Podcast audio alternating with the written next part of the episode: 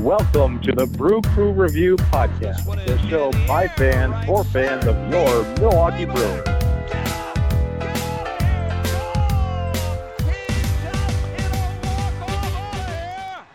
Hello, Brew fans, and welcome to another Brew Crew Review Podcast. Joining me tonight is Scott Bartell. Scott, how are you doing? Doing great. Pitchers and catchers are here. You know, we're getting closer. That's one of my favorite phrases in the English language, pitchers and catchers. Love that day. I mean, spring is getting nearer, and baseball is almost back. So you can stop staring out the window like I've been doing since World Series ended. So pretty exciting. And also this time of year happens to be what I call prospecting season. And what that pretty much means is a lot of the well-renowned publications across, well, the internet nowadays, but some reputable sources like Baseball America releases usually their top 100 prospects in baseball, and other tons of prospect sites out there now. A lot of them really get into that now, and also, of course, fantasy baseball drafts are happening this time of year where people are picking prospects in their dynasty leagues and all that good stuff. So it's usually an exciting time for people looking at their farm systems. Looking at the Brewers farm system this year, not quite as exciting as it's been since, the inception of the Brew Crew Review so many years ago, where the Brewers, got to pick in the top half of the draft because of how bad they were, and picked good players, like Ryan Braun, like Prince Fielder, like Ricky Weeks. And so those days are kind of luckily gone because we've been making the playoffs the last couple of years, but unfortunately what that means is I'm not going to sugarcoat it. We currently have the worst farm system in Major League Baseball of all 30 teams, and that's pretty much a consensus. Wow. So we were the only team not to have a single prospect in the top 100. So as far as impact prospects, that was released by Baseball America and also by MLB.com. So, and I also had read somewhere that out of our top prospects, two of them landed in most people's top 200, which would be Bryce Schrang and Tristan Lutz. So, anyway, I guess what's your initial thoughts before we go over our top 30 future Brewers on the state of the Brewers farm system? Well, to be honest, after Valentine's Day, I did a little bit of soul searching and kind of looked through my own prospect list. And let's just say my farm system is about as bad as the Brewers. So, misery loves company. But, hey, like you said, I mean, this is a Brewers team that, isn't losing 100 games or anything like that. I mean, when we started this show, we had so much to talk about with respect to prospects because the major league team was so, so bad. And so, like you said, I mean, at least now, like we've had some success making the playoffs and whatnot, and so yeah, we'll see how it goes. I guess it's if you have to pick one or the other, you want to be successful at the big league level. But for a small market, don't you kind of have to have a really good farm system to thrive?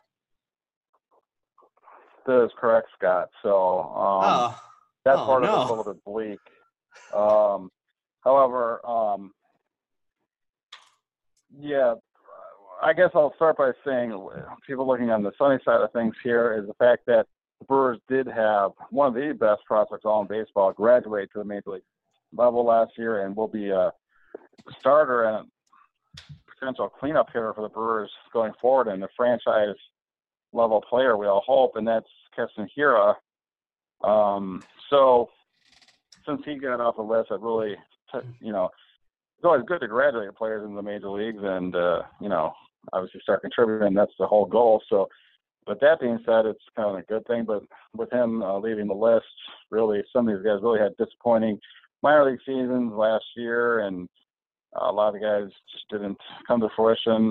But without further ado, let's go over the list, and we'll go over some individual players and talk about specifically the interest of these listeners, probably players that could contribute in the 2020 season, and we'll talk about ones that will contribute down the line too. But without further ado, let's go ahead and go through the list.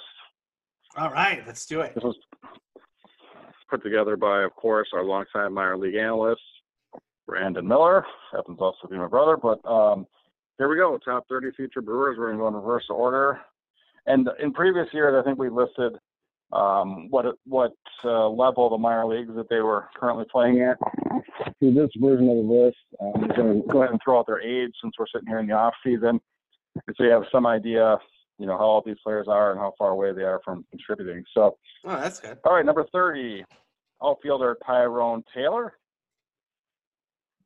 He's 26 years old. At number 29, we've got right-handed pitcher Bobby Wahl. He's 27. 28, we have outfielder Luis Mendina. He's only 16 years old. Wow. 27 on the list, we've got outfielder Micah Bello.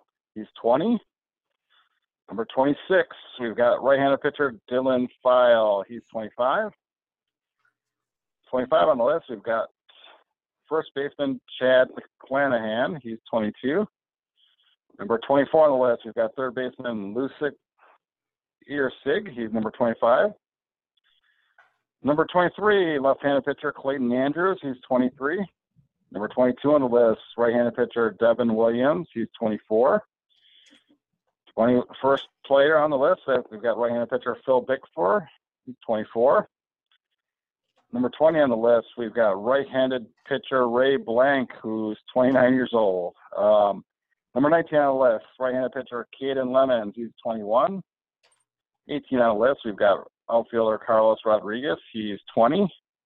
Number 17 on the list, we've got catcher Jacob Nottingham. He's 24. Number 16 on the list, we've got outfielder Thomas Dillard. He's 22. 15th on the list, we've got catcher Peyton Henry, number 23. Number 14 on the list, right-handed pitcher Max Lazar. He's 20. Number 13 on the list, right-handed pitcher Trey Supac, 23. Number 12 on the list, we've got outfielder Joe Gray. He's 20 years old. Number 11 on the list, we've got right-handed pitcher Zach Brown. He's 25 years old. All right, here we are up to the top 10 future Brewers. Number 10 on the list, catcher Mariano Feliciano, 21. Number 9 on the list, shortstop Eduardo Garcia. He's only 17. Number 8 on the list, left-handed pitcher Antoine Kelly. Now, he's only 20 years old. I actually believe it might be pronounced Antoine Kelly. He's 20 years old. Number 7 on the list, outfielder Corey Ray. He's 26 years old. Number 6 on the list, left-handed pitcher Aaron Ashby, 21 years old. Number 5 on the list, right-handed pitcher Drew Rasmussen. He's 24 years old. Number 4, outfielder Hedbert Perez. He's only 16 years old. Number 3 on the list, we've got outfielder Tristan Lutz, who's 21. Number 2 on the list, shortstop Bryce Turang, 20 years old. And the Brew Crew Review number 1 future Brewer for 2020 is left-handed pitcher Ethan Small, who's 22 years old. All right. So, there you have it. I guess, are there any surprises on the list? I'll start by saying Brandon's got Ethan Small, number 1 overall. Most other publications and experts around seem to have a consensus of Bryce Turang being our number 1 prospect, who Brandon has number 2. And Ethan Small on most lists falls in the 3 or 4 range, but Brandon thinks he's going to be the number 1 future Brewer, and I tend to agree with him. So, what are your thoughts on the overall list? Any surprises? Anything like that, Scott? Well, I guess other than what you just kind of clarified at the top between 1 and 2, I don't know. I guess Drew Rasmussen, I guess I thought he might be up another notch or 2, and then I kind of felt like maybe maybe Zach Brown would be up just a little bit higher, but I totally understand why he's paying the price because of very poor year last year. It's the only way to put it, really. Yeah, absolutely. Who whose stock do you think has fallen the kind of the furthest in the last in the last season? Oh, good question. Well, unfortunately, I'll pinpoint three guys that came into last year's list, probably all in the top 10 of last year, who all fallen quite a bit by having terrible seasons last year. We'll start with Corey Ray, who we've got 7 still on our list still because I think he saw some promise, but he had a pretty terrible and injury-riddled season last year. Hopefully just give him a mulligan on that, but at his age now, it's time to put up or shut up. The other player, like you mentioned, Zach Brown, and another guy I'll point out is Lucas Erceg, who Brandon's got all the way down in 24th on the list.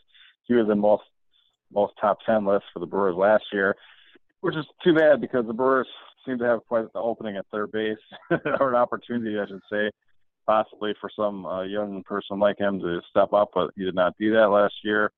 And I guess according to our ranking, he really doesn't profile as a future regular in the major leagues anymore. So,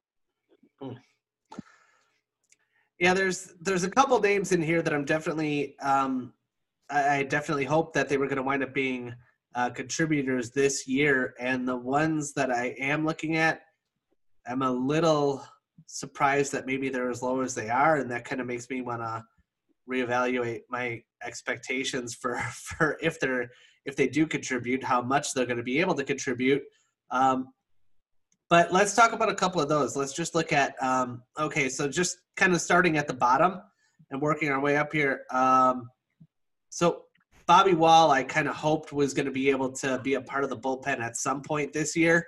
I don't know. What are your thoughts on him? Yeah, I mean, he was acquired in the Keon Broxton deal from the Mets.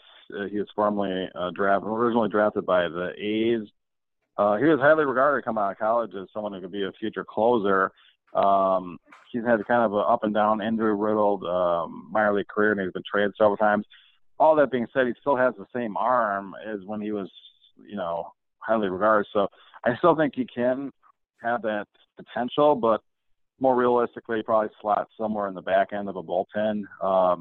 But, having those arms come up there through your system is still fairly valuable, so you don't have to go out and spend money on them. So I would see he'd be someone who would contribute this year, I would say, for sure, especially for, depth. He may not make the roster out of spring, but you never know. And another similar player that we acquired via trade, moving up the list that we have listed as 20, and that'd be Ray Blank, who, of course, was acquired in the not so infamous, but the Mauricio Dubon trade. Him along with Drew Pomeranz, who pitched phenomenally for us down the stretch and helped us get to the playoffs. Ray Blank was kind of the prospect that was thrown in, and he's very similar to Wahl, where he's also had an up-and-down minor league career that also struck out tons of players in his minor league career. His strikeout rate was just ridiculous. So he profiles as a back-of-the-rotation arm too, but again, like a lot of these guys that throw so hard and strike, players out, his control is lacking, but both those names I think are similar contributors. I expect, I guess, more out of Ray Blank, and that's probably why Brandon has been listening a little higher. He, in my mind, he is kind of like a Corey Knebel starter pack, so to speak, where if all things break right, he could be a future closer in my mind still, but more likely, like I said, probably like a setup guy. But you never know. So he also could flame out like Jacob Barnes did or something too. And he's now a member of the Angels, by the way. But you just never know. But I mean, he's a quality arm, a couple of pitches, and knows how to strike out players. But really, I would think both those guys would contribute for the 2020 Brewers almost for sure. And there's not too many other guys really on the list that I would say will. One of the guys that I think could be a surprise, sneaky contributor to the Brewers this year is number 5 overall ranked Drew Rasmussen. This is a player that was originally drafted in the first round, I believe, by the Rays, I think in 2016 or 17. And he did not sign with them, went back to school for his senior year, and then unfortunately blew out his arm. The Brewers were able to draft him the next draft in like the fifth round, and he throws about 99 miles an hour. And really, because of his late development and his injury, I think the Brewers, they have had him starting, but to me, profiles probably as similar to the other guys, but possibly with a higher upside as a back of that bullpen arm. I still hold out some hope that if they leave him in the rotation, that he could have the upside of a number 2 or 3 starter even. And since given the fact he's already 24, I don't think he's going to need that much more time in the minor leagues, even though he's got, a little bit lack of experience there. But he's a name I'm pretty excited about, and I think he could be a surprise bullpen contributor, possibly even back of rotation contributor at the end of this year for the Brewers. We'll see. So between Rasmussen and Ray Blank, obviously Rasmussen's a lot higher, and he may very well be a part of that Brewer bullpen this year. Now, also Ray Blank, he has a chance of actually breaking into the bullpen potentially right out of camp, right? I think almost certainly. I mean, I don't know where he'll slide in the bullpen, but I would give him way over 50-50 odds that he'll break camp with the Milwaukee Brewers. So, but he does have options remaining, and it all kind of depends on what the Brewers want to go into the season with. But of course, remind Brewer fans that this year they have started a few new rules. One of them being the 26-man roster as opposed to the 25-man roster. So. With that being said, I guess it's capped at only, you can still only have 13 pitchers at the roster at any one time. So we'll see. I think he'll definitely throw some innings in the Brewers bullpen this year, hopefully some high leverage ones. And we'll see what we have, I think, at the major league level in Ray Blank this year for sure. Yeah, it's definitely exciting. I mean, that's potentially 2 pitchers right there that could both potentially hit 100 on the gun, which, obviously – anytime you throw that hard, you're probably going to have some control issues, but definitely exciting that we'll have those kind of power arms potentially in the pen.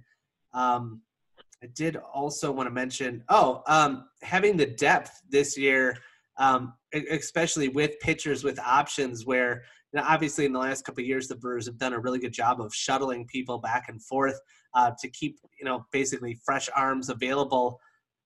Because, obviously we do use our bullpen quite a bit. Having said that, basically in the last year, teams like the Dodgers have been able to kind of stash people, toss them on the DL for 10 days. That's no longer an option, right? Yeah, I believe that's correct. There's a change in the rules with that too.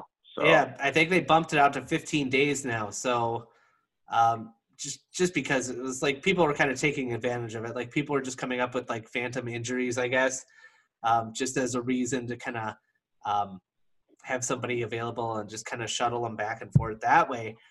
Whereas the Brewers are doing it the more legit way. And that's why, whenever Stearns talks about, especially pitching, but he's always talked about having controllable talent. I think that's obviously this is one of many reasons why. Yeah. Let's quick. Also throw out a couple names on here. There's not too many position players that will probably have a 2020 impact on the Milwaukee Brewers on this list, but just throw out some that could. I would say Corey Ray, the outfielder, also catcher Jacob Nottingham. The problem with both those, and also let's throw out number 30 on the list, outfielder Tyrone Taylor, who would be a really nice 4th or 5th outfielder. But we don't really need him because we brought back in Keon Broxton, if we stick with him. We also don't really need a catcher, a backup catcher in Jacob Nottingham because we've got Pena as a backup with Miller as a starter, so he's kind of there for injury depth or whatnot. And then Corey Ray, again, we brought in Avisel Garcia to play the corner outfielder, which bumped Braun to part-time duty at first base and outfield.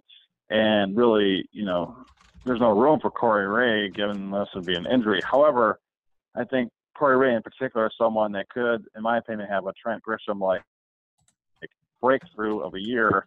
And if he does, maybe he won't contribute as a Milwaukee Brewer, but he could make himself a valuable trade chip by the July trading season, trade deadline, so to speak. So that's the hope, at least, because I mean, he's already going to be 26 this season. It's hard for me. I mean, he needs to, put up or shut up time for Corey Ray, or else he's going to, not have a baseball career, basically. A major league baseball career, I should say. I think, and some of the other guys that throw out there that did have disappointing years, like we mentioned, Zach Brown. I think he has the ability to bounce back. Unfortunately, same thing. Luis Urias will be a third baseman. Now we'll go to AAA, and the AAA hitting environments last year were kind of ridiculous, so he could put up good numbers. And, given the Brewers' third base situation, some people might be looking like, oh, good, hopefully he'll be ready. Well, I just don't think he's any better than the guys we brought on even. So we'll see. But overall, kind of getting back toward the top of the list, specifically, I'll just talk about some of the guys in the top 10. Our supplemental first round pick last year, our comp round pick, I guess it's officially called, was Antoine Kelly.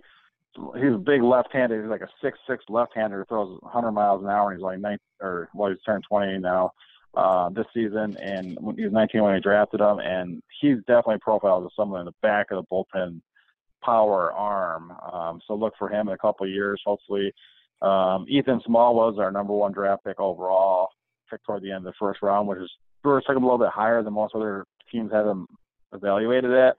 And he had a phenomenal season, albeit in a small sample, last year. And he had an arm injury a couple of years ago in college. And when he came back, he actually lost some miles per hour on his fastball. However, his strikeout rate went way up because there's something about his delivery that's very, I don't want to say like Josh Hader-esque, but basically he's a left-hander who opposing batters have a real hard time picking up his fastball, which makes it play up by about 5 miles an hour more than it is. I think he throws about 91, 92 miles an hour. So, and his secondaries are pretty good. So I really feel like he's going to be a sneaky good middle rotation arm with a possible upside of like a number two starter. That's what I think Brandon has on top of this list.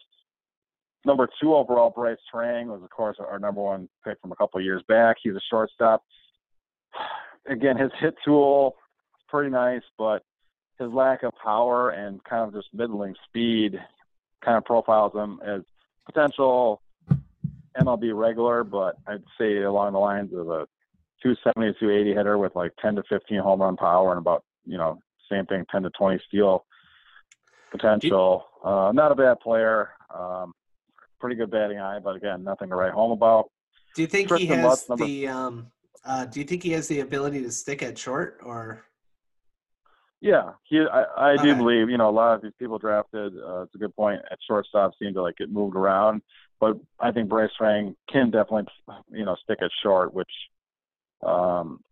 is pretty valuable. He also, of course, would slot and find as a second baseman, but he definitely seems like someone who could stick at short for sure. Awesome. Defensively. And then our number three on the list, Tristan Lutz, he's also a second-round pick from a couple years back. Out of high school, he's got a huge power bat, but again, same thing that plagues a lot of young hitters, huge swing and miss to his game.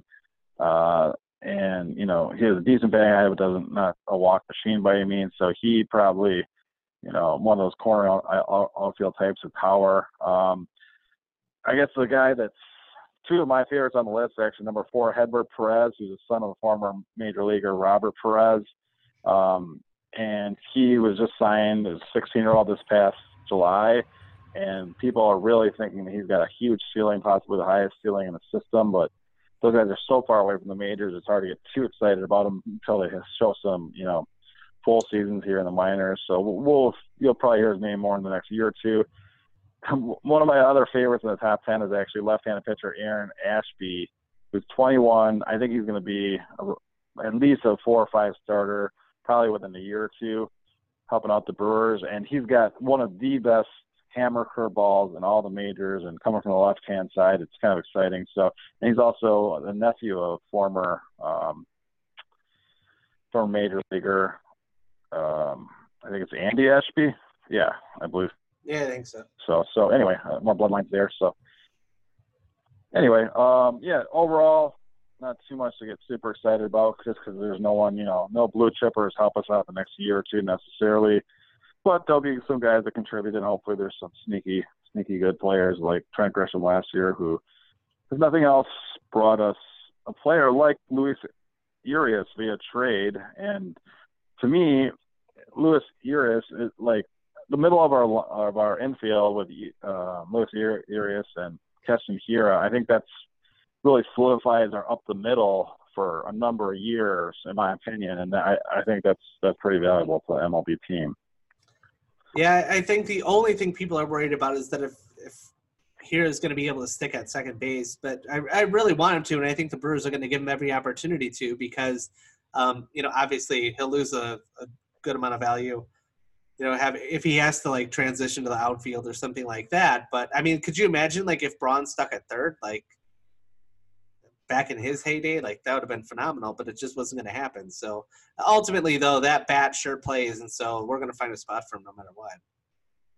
Yeah, that's the nice thing about Hiura. Like, he should have a bat that plays pretty much anywhere. But, yeah, like you said, I think the Brewers are committed to keeping him at second base going forward. But, we never know. There's whispers that there could be a DH coming to NL in a couple of years. So we'll see. So hopefully, a lot of these guys had down seasons last year. Hopefully there's some bounce back. Like, a guy like Zach Brown can shoot back in the top 10 or possibly be a contributor in by the end of the season. But we'll see. The Brewers have quite a few young players that are actually at the major league level, and I've contributed for the last couple of years. So it's still an exciting time to be a Brewer fan. I think this upcoming draft this June will be important for the Brewers to help restock the farm system a little bit more, and hopefully that department does a good job going forward. Because the Brewers, again, we're picking towards the back of the first round. But, I think it's really important that we continue to draft and develop as a small market team, and also that some of these international signings of these 16-year-olds start to actually pan out. They have actually had some high-profile guys the last couple of years that have just not really panned out. I think the biggest one a couple of years ago, I think we gave a $3 million signing bonus to a 16-year-old. I believe his name was Gilbert Lara. He actually ended up being traded to the Nationals as a part of the what player did we get from the Nationals? Was it Gio Gonzalez? I don't remember. Anyway, sounds right. He got traded, and he's just not going to pan out. And there's been several other ones like him. I think Larry Ernesto is another guy whose name was on this list last year. Now he's off it. But again, some of these kids are still only 17, 18 years old, so you never know. But they're definitely a lot of risk involved with that, very low floor, so to speak, even though their ceilings supposedly are really high. But we'll see. A couple of the older names that we've talked about in years past.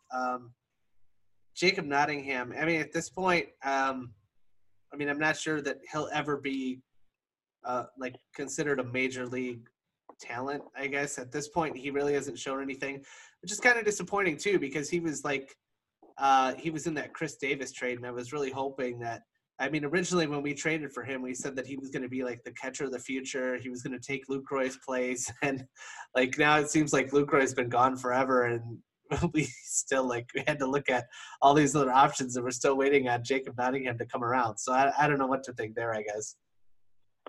Well, that's just the way it goes. What it comes down to is there's only so many jobs at MLB level, and that's why there's always these lists of prospects.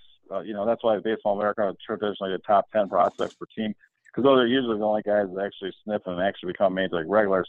Now there's sites with lists of up to 50 players per team, and a lot of these guys, there can never once be someone from way down the list that makes the majors and contributes and even becomes a regular, but most of the part, there's a lot of attrition rate, and a lot of these guys have a similar career path to what Jake and I have seen, where there was a small period of time where you had an opportunity to seize a role, and now a couple of years later, since he had some off season in the minor leagues, he's already got a couple of guys ahead of him in the pecking order here in this organization. So unless he gets traded or there's a major injury or something like that, he's really not going to get probably another opportunity, and therefore could be a career minor leaguer or get bounced to another team, or once he's is off the 40-man roster, we'll have to start finding what teams need catcher depth, and so to speak, and it kind of will be a journeyman catcher until he can. But I think his promise of what he could have been is at the major league level is kind of panned out a little bit, unfortunately.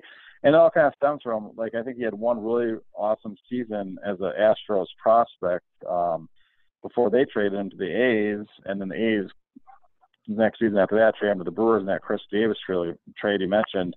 And he never really lived up to that billing. And some of these things are kind of – it's hard to gauge because some of these minor league ballparks and environments really are more conducive to offense than others. Yeah. And therefore, you know, sometimes these guys have these breakout seasons that just look phenomenal.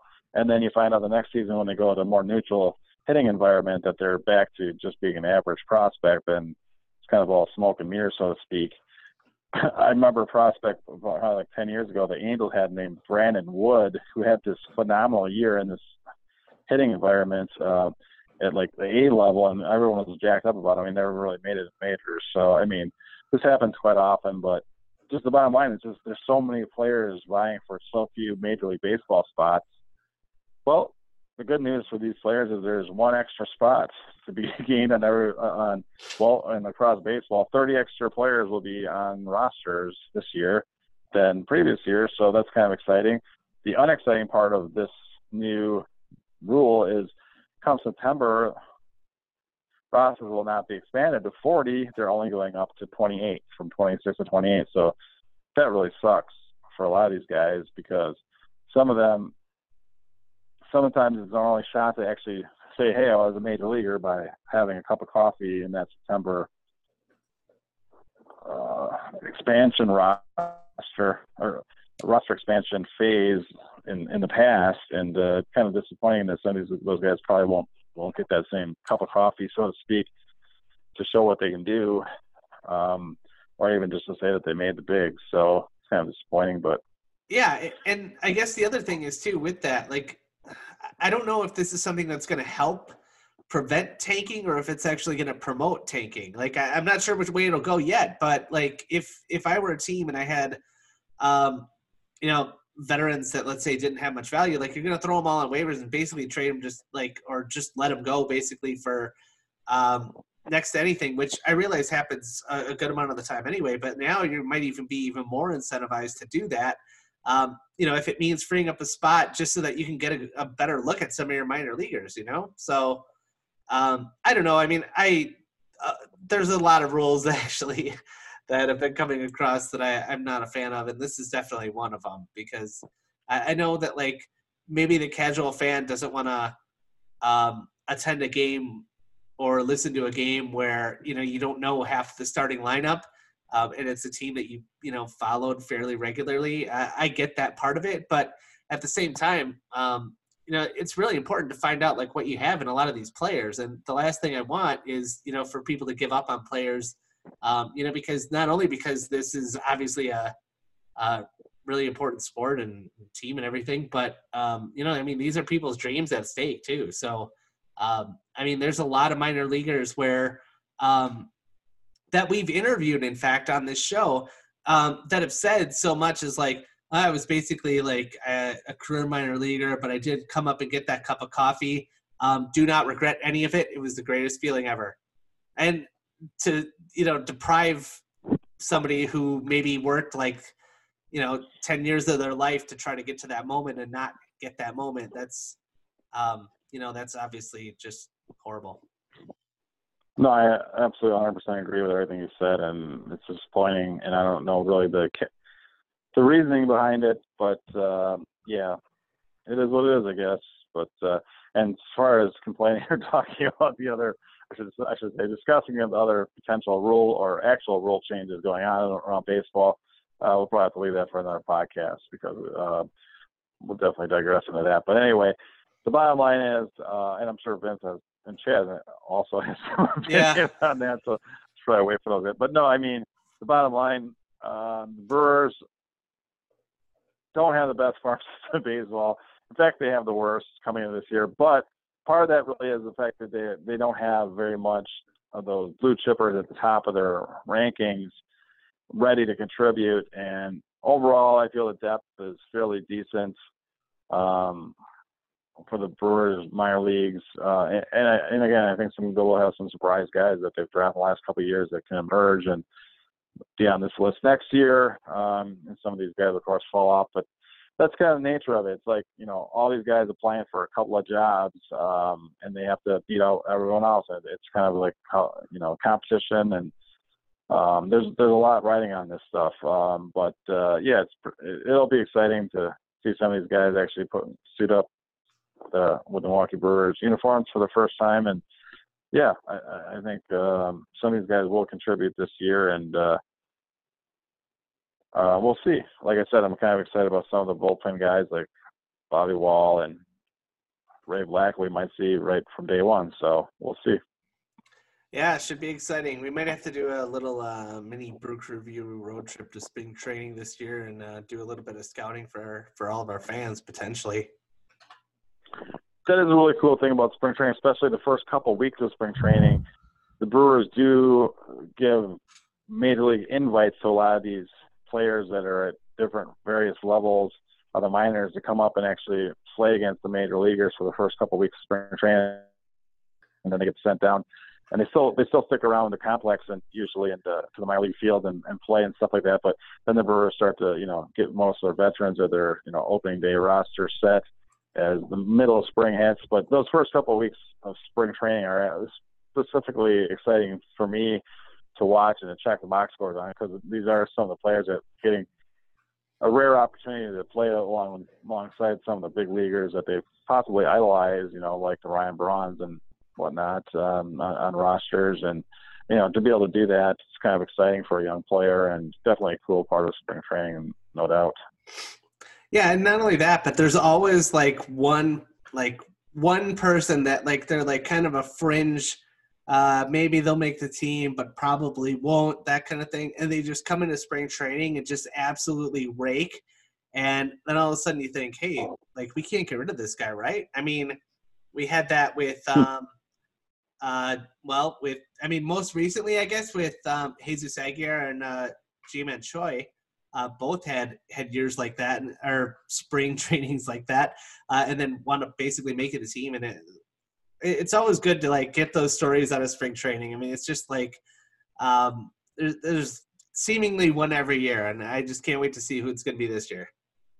Yeah, I do remember that. Like when the date that the 2018 opening day roster was announced, and there was like 4 first basemen on it for the Brewers, who has an NL team with no DH spot, was kind of surprising.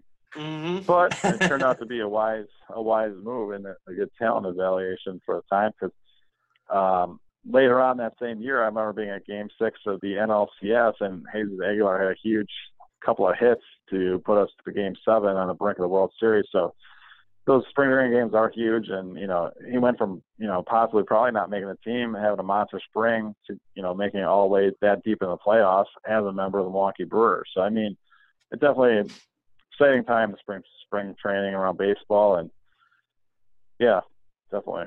So, I know, Scott, you only live about a 4-hour drive from the Cactus League teams, and the cool thing about that is all the Cactus League teams are probably within, like, a hour or so radius, maybe an hour and a half radius of each other once you get down there to Phoenix. So you should definitely head on down there. The Brewers, of course, still train in Maryvale, and they've made improvements to their complex this year, supposedly, to the whatever it is, AmFam Fields of Phoenix or whatever. So you should definitely go down there and check it out if you hopefully get the chance. Yeah, I was thinking like maybe some sort of a trip with – you know, you, me, and Vince, Chad, Brandon, too. I mean, he's obviously a huge contributor to this as well. Like, I mean, almost as much as Chad. So, I mean, it's it would be great to see any of them. Yeah, no, that would – we'll definitely – hopefully we can fit that all in the budget for us to get that together down there. But if not, we could at least scrape enough change out of our car floors to – get you guys some money so you can go on down there, Scott, and do some reporting for us. So awesome. So so that pretty much wraps up our top 30 for future Brewers podcast for this year. We'll probably post the list on Twitter too for you to look at sometime tomorrow. So so thanks for tuning in. Anything else, Scott? Stay classy and go Brewers. Go Brew Crew. Happy spring training. Da-na-na-na. Brewers! Brewers! Brewers! Come on, Brewers! Brewers! Brewers! Brewers! All right. Brewers! That was like 45 fucking minutes, so at least 40 probably. God damn it! What the fine? Oh, yeah, that's good then.